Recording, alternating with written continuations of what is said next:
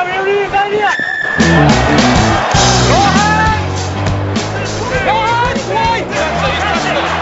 thought he was alright. Stepping back in that spot. Second one. Second one. Hands on.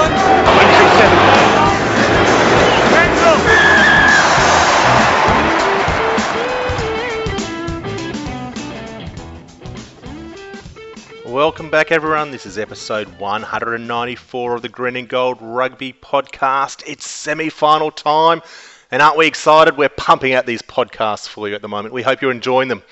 This is Rugby Reg, and uh, we've got a great crew tonight, but we need to mention our newest supporter, Dropbox. So, Green and Gold Rugby is now supported by Dropbox, are trusted by 8 million Australians to keep their files safe, synced, and easy to share with anyone. Australian companies such as Bauer Media Group, Campaign Monitor, Shoes of Prey, Bellroy, and Suntory all use Dropbox for Business to help their team members work together no matter where they are or what tools they use. Get your whole team on Dropbox for Business today to keep your information easy to manage and secure with a 30-day trial. Try it for free at dropbox.com slash business. And getting down to business, let's intro our first guest, Will McDougall. How are you going, Will? Very well, thanks, Reg. Looking forward to the semis. Yep, catching up in your midweek sleep, I hope. Yeah, I was a bit tired on Monday morning, I have to say, and, and emotionally wrecked. Yes, I could imagine. Uh, now, Jamie, mate, you're fresh as a daisy up early in the morning over there, stateside. Absolutely. Happy to be here. Great to have you. And uh, also joining us from Sydney, Hugh Cavill. How are you going, Hugh? Oh, I'm good, Reg. Good to see a few new faces in the roster. You know, just our, our work building depth in those weeks before the World Cup. It's now paying off, and we've got some, you know, some experienced blokes coming in and, and taking the slots in the lineup. So, um, It's a squad. Yeah. It's a squad game, Hugh, mate. You can't rely on your starters. It's how you finish sometimes. exactly. yeah, right. and it, it's it's good to see. You know, our star is out today. You know, he's he, Matt. He's unable to be here, and you know, we just step up to the plate. I mean, that's what we've been Yeah. trained to do. He's yeah. run off with all that sweet Dropbox money. Yeah. I'm- Yes, and, and thank you to Dropbox for our new sponsor. we'll talk about them soon, but it's good. I just like this this Jamie Hugh combination. Is this? Oh, I was going to Yeah. call this the Jew, uh, the Jew, but maybe, maybe it's the Mavel. We'll call it. But uh, we'll get on to that. Your, your experience with running names to- with I- running names together isn't good, Reg. I You- don't you're think these things through, Hugh. You know, it's funny. Matt Matt isn't here for like one episode, and we just run amok. You know, the classroom is just chaos. Dropbox must be thrilled. Yeah, exactly. In that he- in that hegemony, let let the kids do what they want. You know. All right, well, let's get through it, guys. We- we- It's been almost a week now, and and uh, has it started to settle down yet from the weekend? The, the, the Scotland fallout. We've heard uh, former Scottish stars coming out i- i- in absolute outcry over it all. We've had the World Rugby come out and and declare uh, uh, Joubert's actions actually were wrong, incorrect with that final penalty. Even Matty Dawson, for what it's worth, come out and, and been uh, uh, talked it down. Jamie, will we see the end of this? Yeah, I mean, I think I think it is starting to die down. Um, just to sort of put a couple of quotes to a couple of those people you mentioned, uh, Gavin Hastings, the sort of the, the granddaddy of Scottish rugby from the late 80s and 90s, he said, "If I see Joubert again, I'm going to tell him how disgusted I am." Um, his teammate Kenny Logan, who used to play on the wing, so obviously knows a lot about rucks and the minutiae of the game. He said that uh, the inept Joubert should never ref at this level again. Um, and of course, Matt Dawson, as you said, Craig Joubert, you're a disgrace and should never referee again. Um, look, I think those sorts of comments are incredibly unedifying. They reflect pretty poorly on some of these players. Uh, I think, you know, some of them were said in the heat in the moment, but I would hope after a few days of reflection that they realize that they should apologize um, to Craig, and they should do it publicly, given they attacked him publicly. Um, the other point is the sort of more general, subtle sense that, as one punter tweeted, one terrible referee decision changed that game. I mean, that's not true. Uh, that's true if you ignore everything that happened in the previous 78 minutes, with us scoring six tries, one of them cancelled out, and just giving three tries just willy nilly to Scotland. um, including the first one by Horne, where he clearly picks the ball up at the ruck from an offside position. I mean, that should never have been a try. But I think the Northerners are so upset that none of them are actually in the semi-finals. That this idea that somehow Scotland were robbed and that they really deserved to be in the semi-final, uh, it has gained some traction. What do you guys reckon? Is that is that a bit crazy? No, they've certainly united the, the home nations, haven't they? And, and uh, I, I, think it, now it, it's kind of come full circle a little bit in the last week because there was the backlash, and then there's been the backlash to the backlash. Yeah. You know, a really good article by Will Greenwood, um, one by Brian Moore as well, one by um, Scotty uh, Stevenson, Scotty Stevenson yeah. was another good one. Um, yeah, there's just a, um, a few of the more level heads have come out and kind of um, put a bit of um, you know trying to douse the uh, the flames a little bit, and it's kind of come full circle a little bit, uh, supporting Craig Joubert, which which is appropriate because you know the, that outcry, even in the heat of the moment, is unacceptable from um, from media personalities. So while World Rugby, I think will will be ruining their the way that they've approached this. Uh, um, it's a tough it's a tough situation, and they were under pressure to, to come out and, and make a call either way. I think they they could have been a bit um, more diplomatic with how they phrased uh, that media release and probably emphasised a little bit more uh, the speed of the play at real time and how difficult that call was to make. Um, because I've watched it a number of times, and even again, you know, some high, just the highlights tonight that I saw, you know, only a 20 second clip, and in real time, that's such a tough call. Um, and uh, you know, I think I would have I would probably called it as offside as well. Now, I'm very close to drawing a land, line in the sand on this one. I'm a, getting a bit over it, and, and we, we deserve to focus on the weekend ahead. But I think it's only appropriate, Mr. Will McDougall, to give you, as our closest we have to a Scotsman, the final say. Do you have anything on this? I mean, obviously, as a Wallaby fan, any final points from your perspective? What, what's your thoughts? Well, I, I think the World Rugby release on it kind of, kind of, sort of, I guess, crystallized everyone's opinion that all of a sudden it had gone from being this sort of controversial decision. Then everyone kind of took a step back once World Rugby, very surprisingly, made a made a release about it and said it was wrong. This kind of, I think, made everyone sort of stand back, and a lot of people and some of those articles have talked about, like Scott Stevenson and. Um, Will Greenwood have sort of come out and said, "Look, you can't do this. Like the referee's got to be sort of sacrosanct in the game. They make mistakes. They're they've got a tough job. You can't go throwing them under the bus and." Um, because up until then it was really just a bunch of a bunch of idiots in the heat of the moment, sort of making really outlandish comments that they've clearly regretting after, sort of a few days later. But um, look, it it's sort of dying a death now because it really was one decision in a game that was could have gone either way, and it was uh, there's only so much you can say about it. But look, Scotland were hard done by on that decision, but like that's rugby as well. If uh, sort of a couple of minutes earlier, when um, there were sort of a, a, sequence of scrums where the first scrum. Um, the Scottish uh, reserve tight head prop uh, Welsh sort of stood up under pressure from Slipper and it was called a reset. Like that could have very easily been awarded a penalty, and uh, we'd have had a shot from goal from there or something, and no one would have batted an eyelid because that looked like a very obvious penalty. But um, look, we we came down to this decision that looked like a penalty to begin with, and then they showed replays, and then there was some doubt. But it's like it it does sort of leave a, a bit of a bad taste in your mouth as because not a nice way to finish the game, whatever side you end up on. But look, it's sport, and that happens. Like you've got to have referees. They, that's how that's how you play the game. Yeah, exactly right. Now, uh, from my perspective, just in summing up, what I love is what it's just proved the passion there there is for this tournament, and we, it shouldn't be a surprise. It is the World Cup, but just to see the amount of print space this has taken, and you know we've got whether it be Matty Dawson or Will Greenwood or Scotty Stevenson, independents here now weighing in and, and, and talking about this, and from over here, you know, in, in Australia where rugby has struggled for you know the media attention at times, and even a World Cup in the middle of the night struggles to get some sort of profile, you can really start seeing things heat up here, which is great. So, you know, as uh, as the great man used to say, the only thing worse than being talked about is not being talked about, and there's plenty of people talking about rugby at the moment, which is fantastic. But we're going to start looking ahead, guys. It's now time to look ahead ahead at semi-final time. We'll get to the Boks and the Blacks soon, but we've got to start with what we know best, and that's Wallabies versus Argentina on Sunday night, Monday morning. I guess the first question, Hugh, and I'm going to throw this at you. I hope you're ready for this. Is Argentina? What do we expect from them?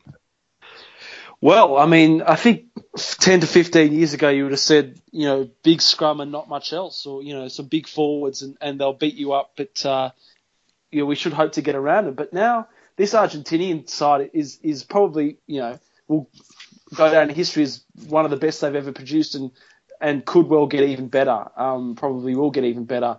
They've got, you know, that traditional Argentinian hard front row, you know, Creevy and Ayerza, um, really good players. Um, they've got a they've got a really good back row. Fernandez Lobbe, I believe, might be coming back. Uh, Leguizamon as well, um, and um, they've got a lightning fast back line with a really good young five eight. Mm. They've got Nicolas Sanchez, who's been kicking them from everywhere, and they've got a back three um, that is absolutely lightning. And um, uh, Imhoff, uh, Imhoff scored a couple of absolutely brilliant tries against the French, uh, sorry, against the Irish, and they've got uh, Marcelo Bosch coming back as well this week too.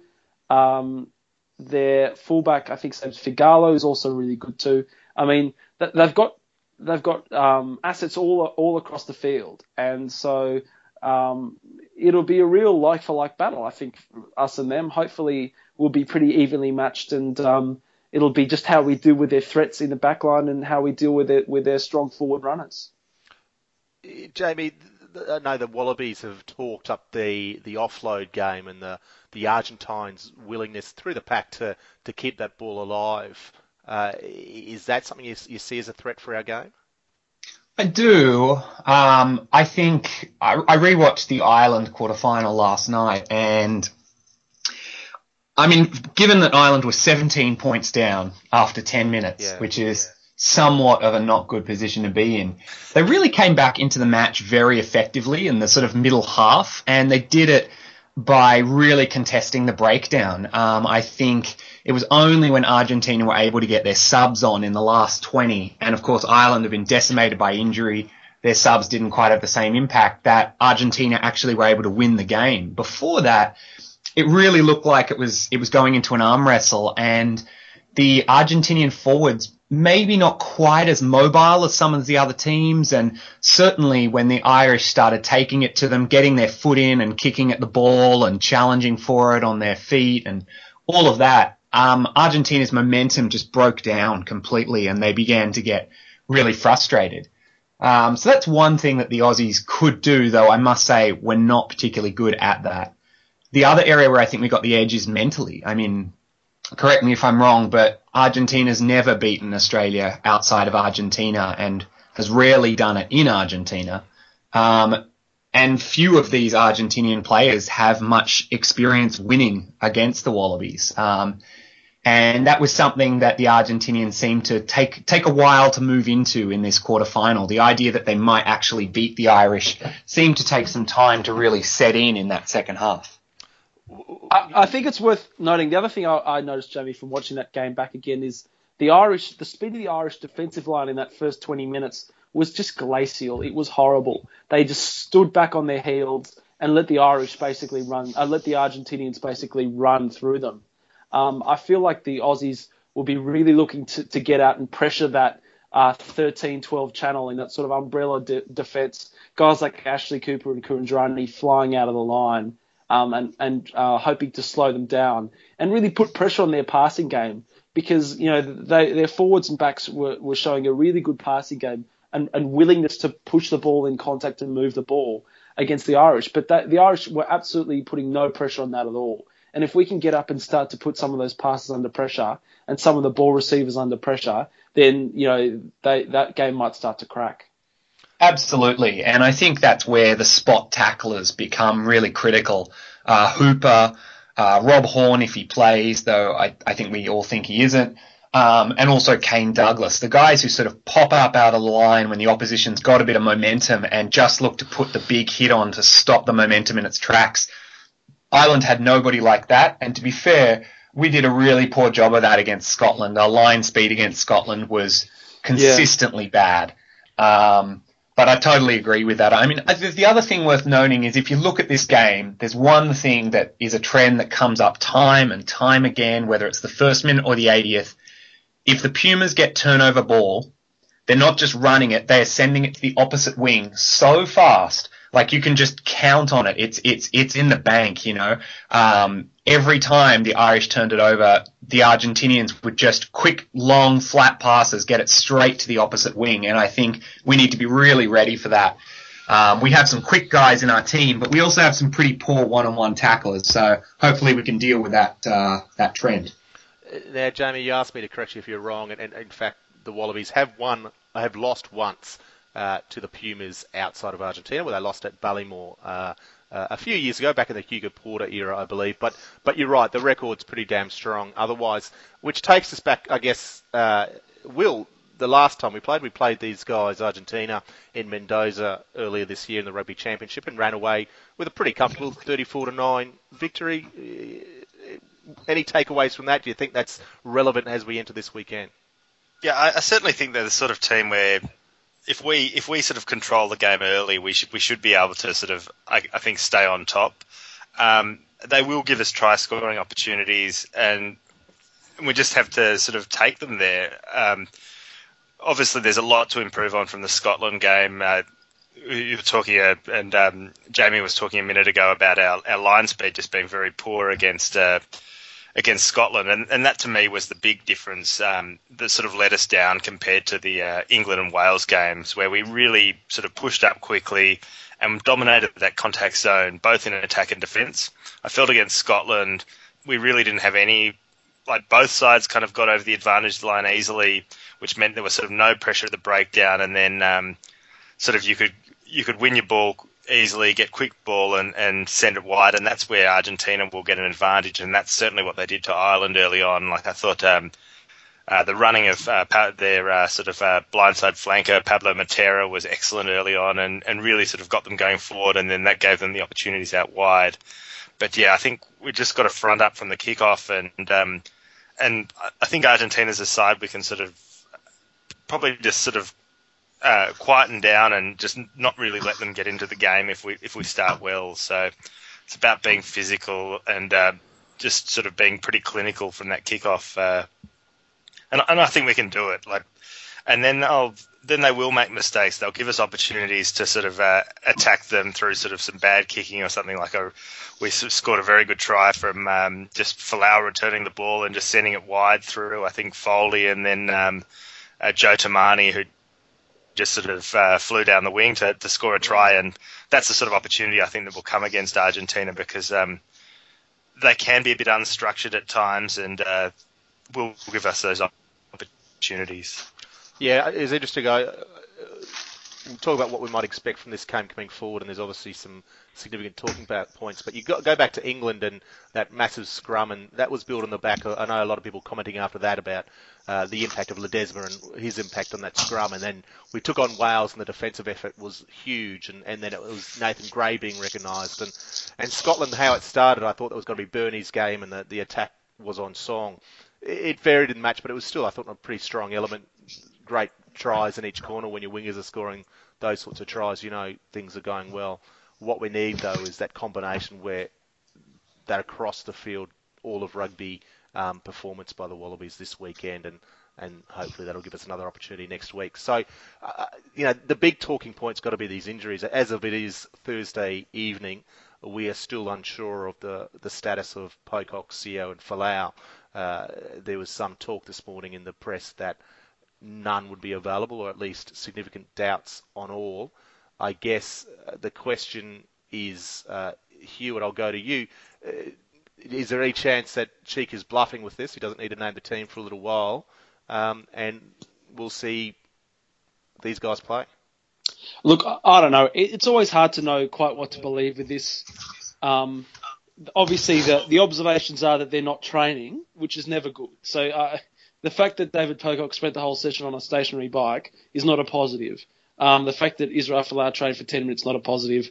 Um, and the fact that Scott Sio didn't train is not a positive. There's no, I don't think you'd, uh, not foxing with that, I don't think.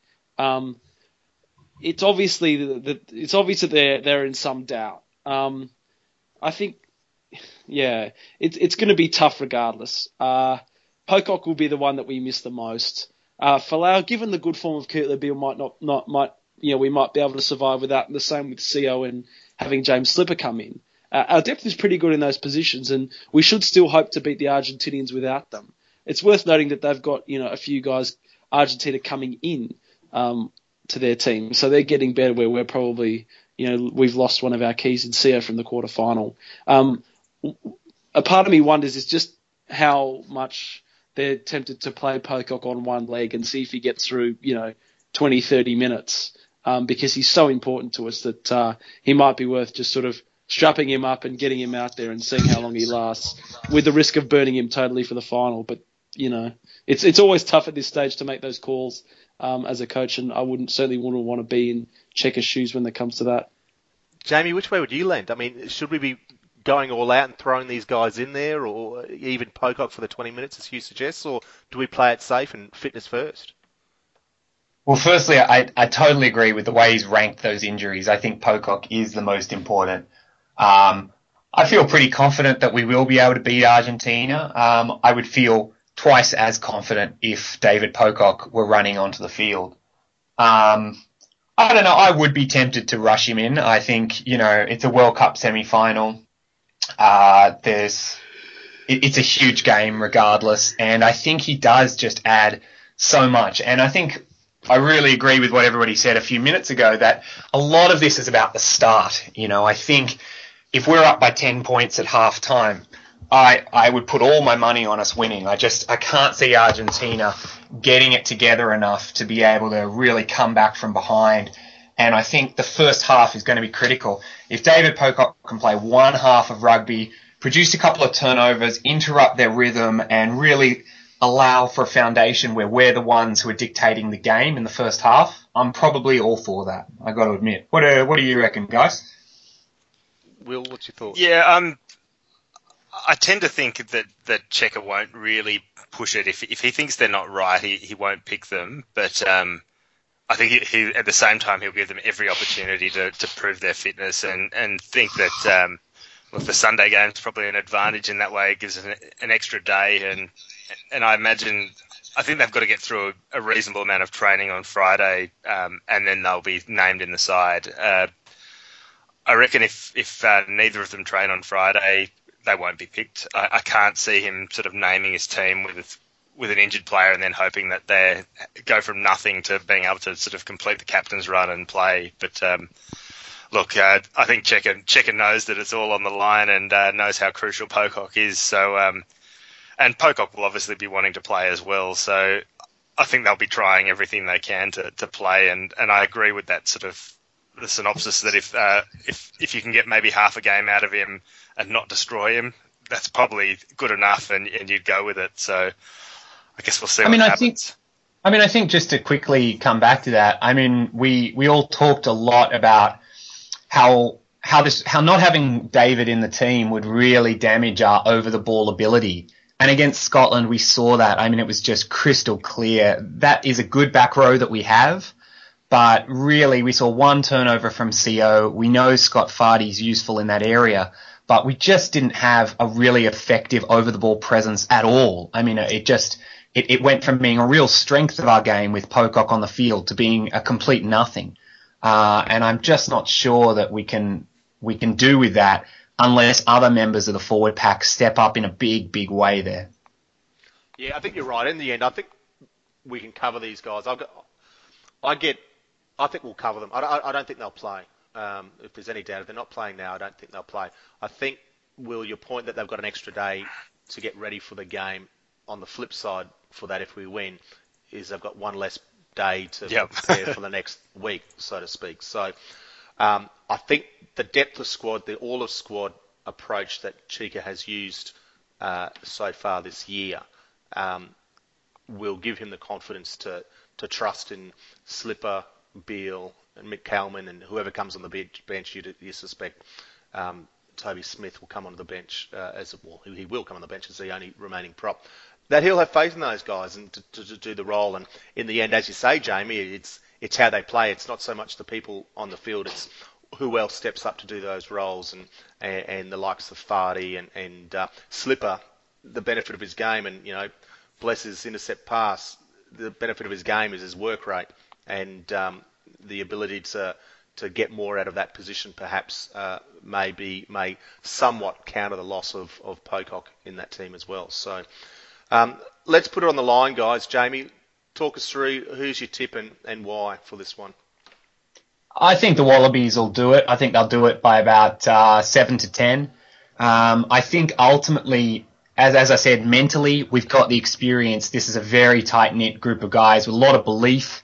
Uh, and as you said, you know, three big matches this tournament. Three times they've stitched together an A grade performance in one area. You know, um, Wales it was the defence, Scotland it was the attack, uh, and I just think we're going to be able to put it all together in one big way on the day. And Argentina just going to lack that that intangible belief that they can be in a World Cup final uh, and will get through. Uh, it'll obviously be crucial how the scrum goes and how it's refereed, and also we need uh, Axel to put his kicking boots back on and slot everything. Um, but I think we can do it. Uh, Will, I'm, I'm going to go Wallabies by 12. I'm I'm pretty confident. I think I think we'll get the job done. The Wallabies will be much better than they were last week against Scotland, and I don't see Argentina playing as well as they did against Ireland. So I think there'll be a bit of a flip from from those two games, and and the Wallabies will put it together and uh, and do the job. Okay, Hugh. Um, I'm not as not as confident. Um, it's a, it seems to be a recurring theme with me on these tips. Um, is I- I'll tip the Wallabies by by two. I think this uh, the Argent, 200. Argent, 200. I heard it. um, I, I think everyone looks at that Ireland game um, for the Argentinians and, and thinks, oh, geez, you know, I don't think they can reproduce it. I, I think they can. I, I don't think that was a fluke that game. Um, they've been producing it through the World Cup. Um, and, you know, blowing away Georgia in that second half. They've blown away pretty much, you know, everyone. And they did well against Tonga. They, um, and they pushed the All Blacks, you know, led the All Blacks for a period and only lost by about eight points, I think it was in the end. Um, so certainly, um, this team's Argie, this Argie team's the real deal, and and they're and they're only going to get stronger from last week. So I I can't wait for this game. I think it's going to be fantastic. I, I think we'll have too much uh, power in the back end. Um, you know, I, I like to think that we'll just eliminate some of those little errors we made against Scotland and hopefully just up our intensity in defence a little bit. And um, I think we'll we'll get the job done. So Wallabies by two, but uh, it'll be an absolute bell ringer. Yeah, I'm with you, Hugh. I think it'll be a tight one. I'm I'm concerned, but I, I've got confidence in the team, and, and for pretty much exactly as you said is how I think it'll play out. I think it'll be the back end that sees us through. Remembering Argentina made it all the way through the semi-finals in 2007, ultimately going down to South Africa, who would go on to win in that semi-final. In fact, won the third, fourth playoff for what it was worth to fi- finish third in 2007. So they've got that World Cup experience in the semi-finals, made the quarterfinals in 2011. So uh, they know what to expect out of this. I've got no doubt. Um, they'll be up for it this weekend, and, and as you said, they've got some key players coming back. I just think it'll be those little 10% performance lifts from our boys that'll get us across the line. So I'll say Wallabies by uh, three to five, but um, it'll be a, a fantastic encounter. And I, I, what's that? It's about two o'clock on Monday morning, Brisbane time. Is that correct? So three o'clock down there, guys, Sydney. Uh, Yeah, yeah, 3 a.m. Yep. It's pretty much the worst time you could uh, come up with. Horrible, horrible. No, oh, I don't mind it because it's going to be better than last week because uh, there's not a pre game on before it, so at least I can get to sleep, get a Yes, solid, solid few hours in, and then and then get up. My, I But did. you- I did enjoy your lack of sleep rant, though. The, the article Yep. you wrote post after the game was a cracker. Yeah, well, I, I as I said, like I had it all. I was I was expecting it to be a real sort of heartbroken kind of lament. Um, but as it was, it turned out pretty okay in the end. But I certainly couldn't get to sleep, so at least it put me to work doing something as opposed to watching, you know, whatever's on TV at four in the morning. All right, so the next semi-final is on Saturday night, 24 hours before or, or thereabouts, and it's the All Blacks, fresh from their their absolute drubbing of the French, taking on the Boks, who uh, got up over Wales with a, uh, a a try in the last few minutes there. Uh, are the All Blacks beatable, Jamie? They are. Uh, and I'd like to think this South African team can do it, but I don't think this South African team will do it. Um, I think, you know, particularly looking at that Wales game, the, the South Africans still have absolutely zero ball playing ability in their centres. Um, you know, both of them are great runners, they're elusive, they're good tacklers, but they, they, they just can't create space and put people into it. That's just not the way they're built, you know. It's like trying to use a smart car as a pickup, you know, it's just it's just not the way it is. Um, and I think they really rely heavily on Le Roux to come in out wide and provide a bit of variance. And he does have a nice passing game, but I just think as a defence, the All Blacks are going to be quite happy to give South Africa the ball and just wait, just wait to pick off the ball and use counter attacks, just wait to challenge over the ball and get penalties and kick them.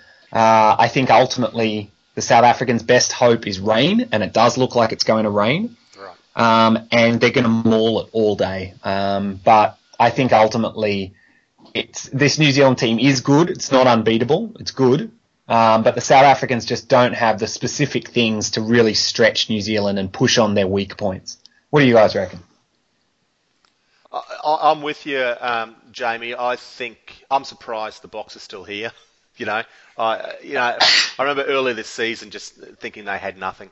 Um, they've done well to get here, particularly after their early setback versus Japan. But I guess um, you know their their pool. You know they fought hard. They had to beat Scotland and and uh, Samoa, but uh, I'm surprised they've got as far as they had. And, and I thought Wales actually looked really good last week.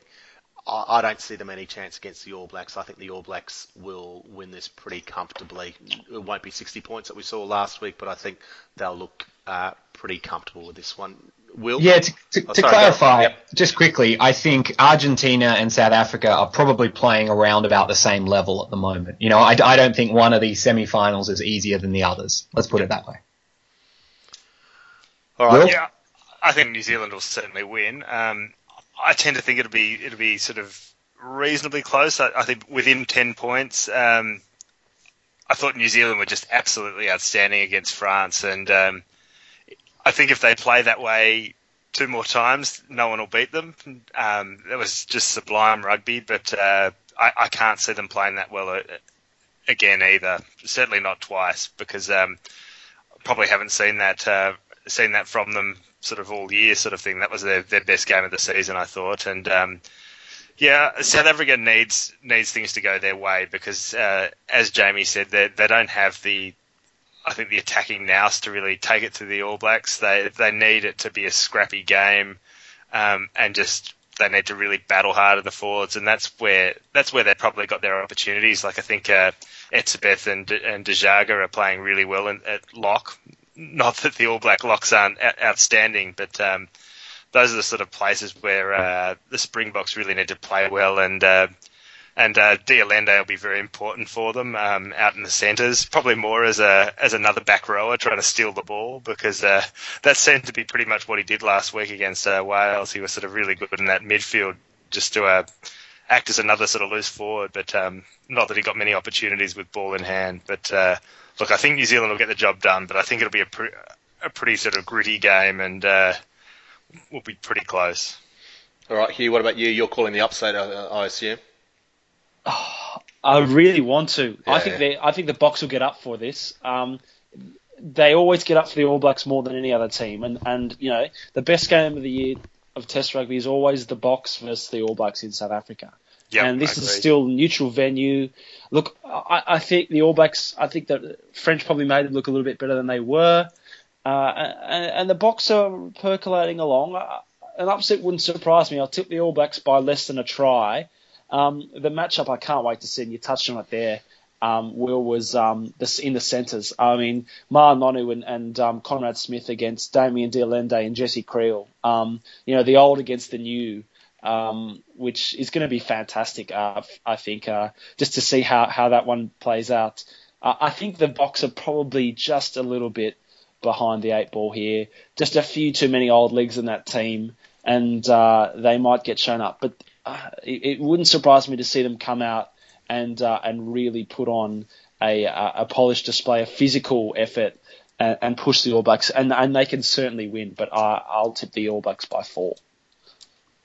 All right, interesting stuff. That's uh, let's hope for a close one. That, these will be fantastic encounters. I know we're we're uh, hogging the limelight a bit down here in the southern hemisphere, but um, this weekend of rugby will be fantastic, and I think anywhere in the world as a rugby fan, you'll be looking forward to the to the um, the battles that are on show uh, this weekend, and plenty to look forward to.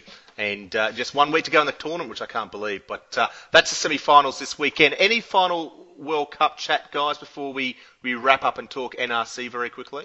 Can we just talk for a minute about how bad the French were? With pleasure. I mean, I mean they've they've earned it. They've earned a torrent of abuse and shit being thrown in their direction. I mean, that was just an awful disjointed performance. I mean, some of the players looked like they'd never met the guy who was playing next to them.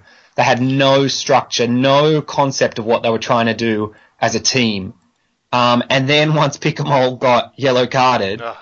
they just felt, it looked like they'd actually packed up and gone home for the for August for their summer holiday.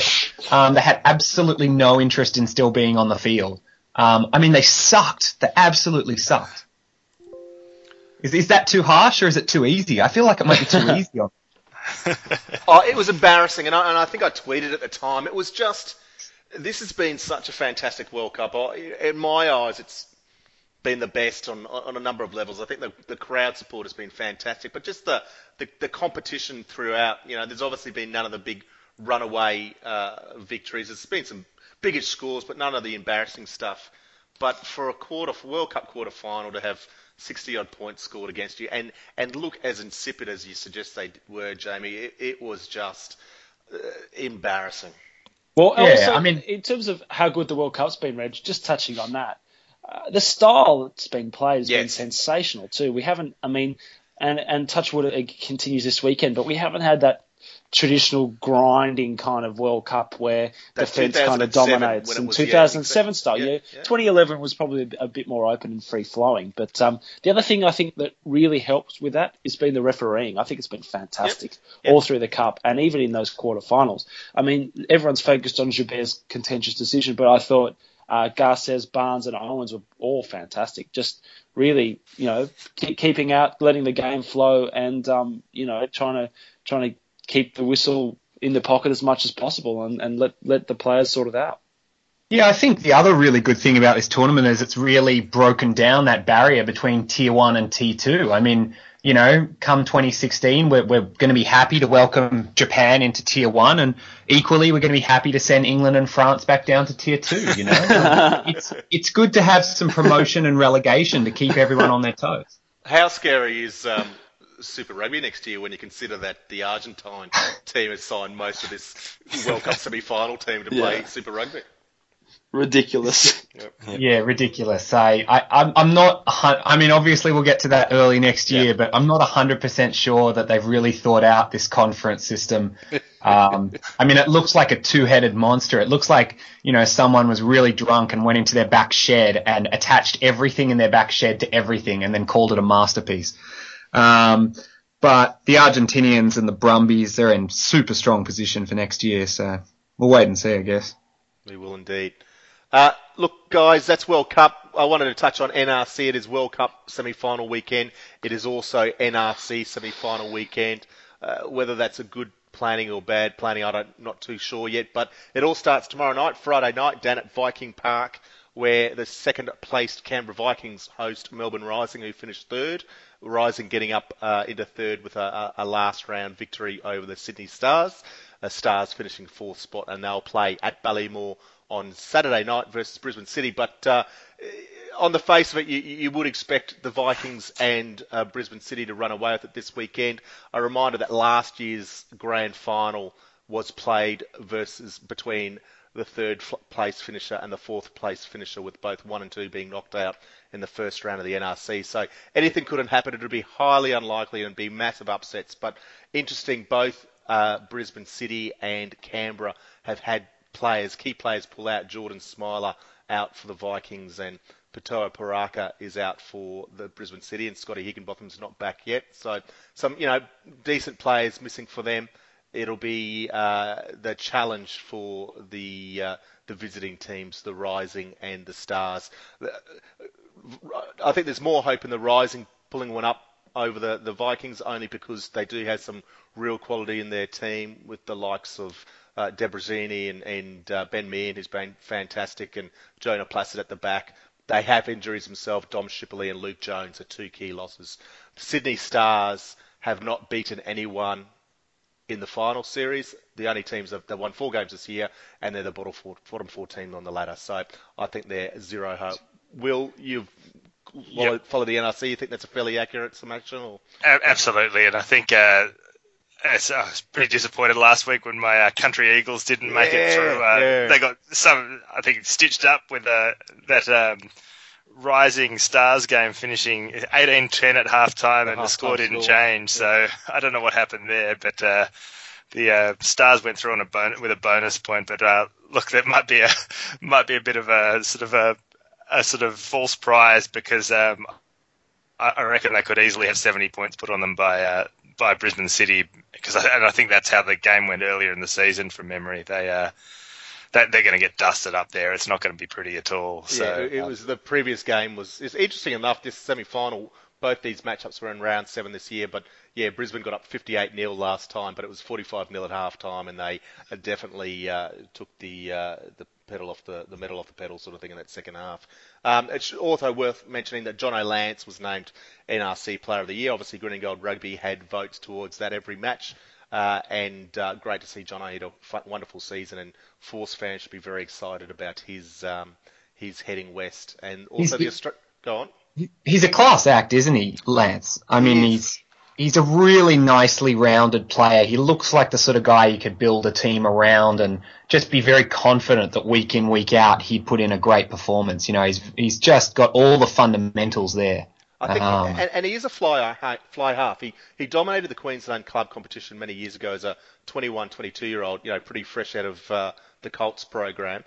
You know, filled in for the Reds admirably. He made his debut, I think, in the semi final at fullback back in Yeah. 2011, and, and then obviously played the final as well, and and was a utility player. Went down the Tahs hoping for more time at fly half, didn't get his chance.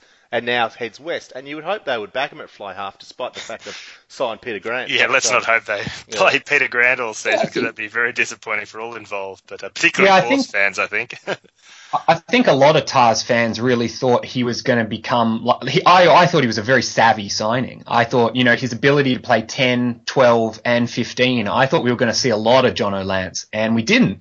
And then this year he's been knocking over the goals as well, Yeah. like you know, really quite nicely. Um, I was just wondering, Reg and Will, since you guys are the kings of the grassroots, are there any players that you know have really come on the scene this year? They don't need to technically qualify as rookies. Who you think give them 12 months and we're going to see him in a gold jersey? Give him 18 months, gold jersey. Mate, the, one that catches, and, I, can I just finish on John Lance? I got to know John a bit when I was at the Reds. You, you talk about build a team around him. He's off the field, he's that type of guy too. He's a real culture builder. And, and you probably see it a bit of the Pentagon stuff, but he's a real, you know, people are drawn to him. He's a, he's a wonderful guy. He's got a great culture about him, so I wish him well. But in terms of players, the player I keep coming back to is this Jerome McKenzie. Now, McKenzie lit up the competition last year when he played for the Rams. I think he was a, a Penrith boy and he showed blistering speed and, and, and scored a bunch of tries, and everyone was sort of um, pinning on him to get a contract with the Tahs. I think he broke his leg or something close to the end of the season and missed most of this club season as well.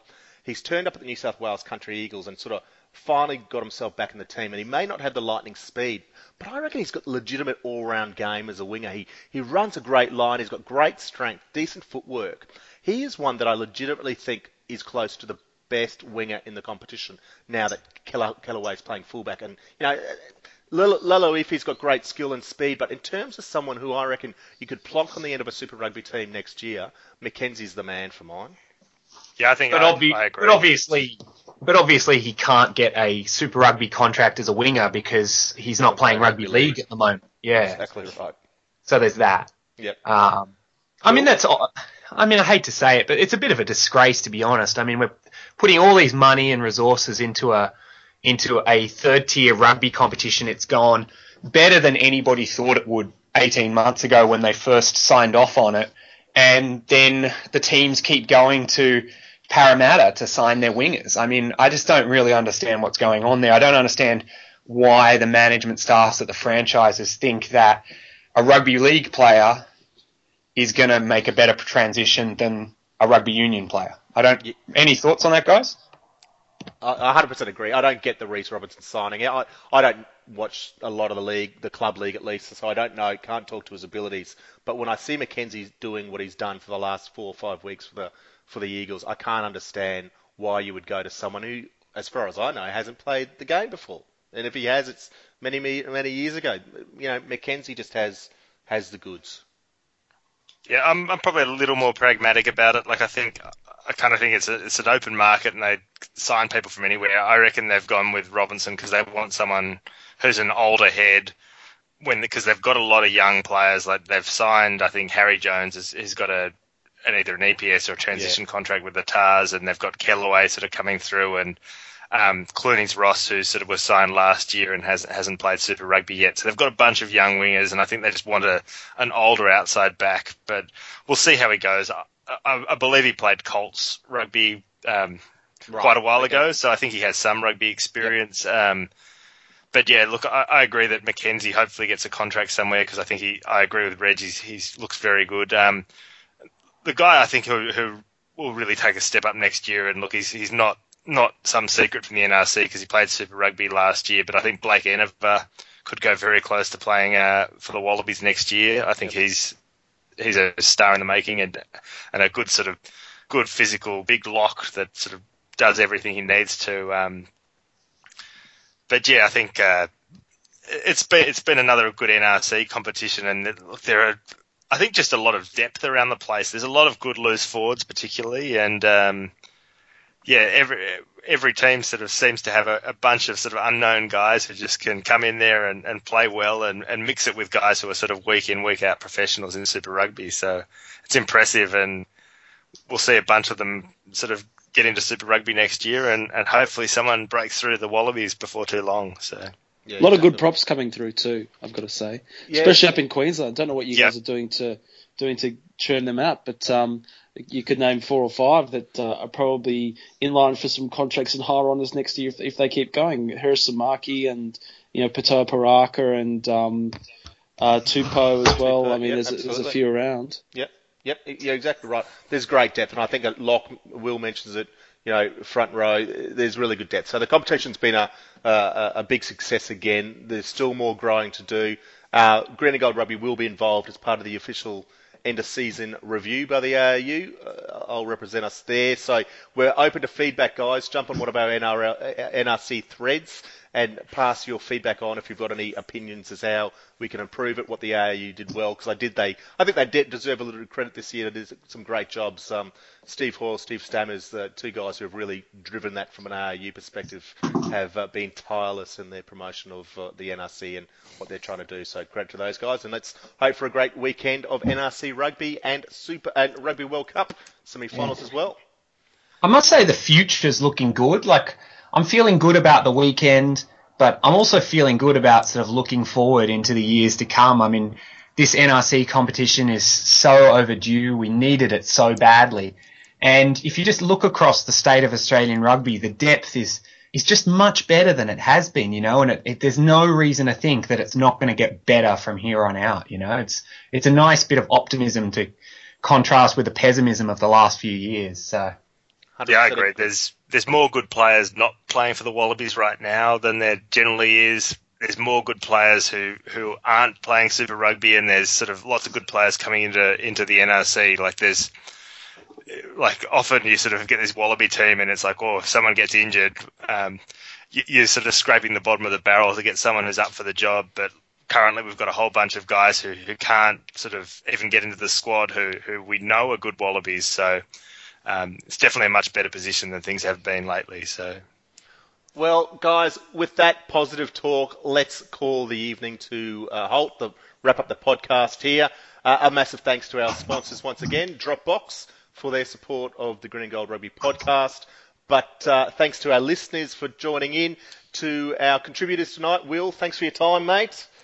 Thanks, thanks for having me, Reg, and go the Wallabies. Absolutely, Jamie. To you, have a great day ahead of you.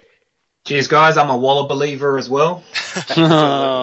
And Hugh, uh, we uh, look forward to more of your match reviews and rants as the uh, as the game progresses, mate. yeah, hope for another triumphant 4 a.m. post. That's what we're going for. Good stuff, everyone. Thanks for joining us, and we'll see you next week.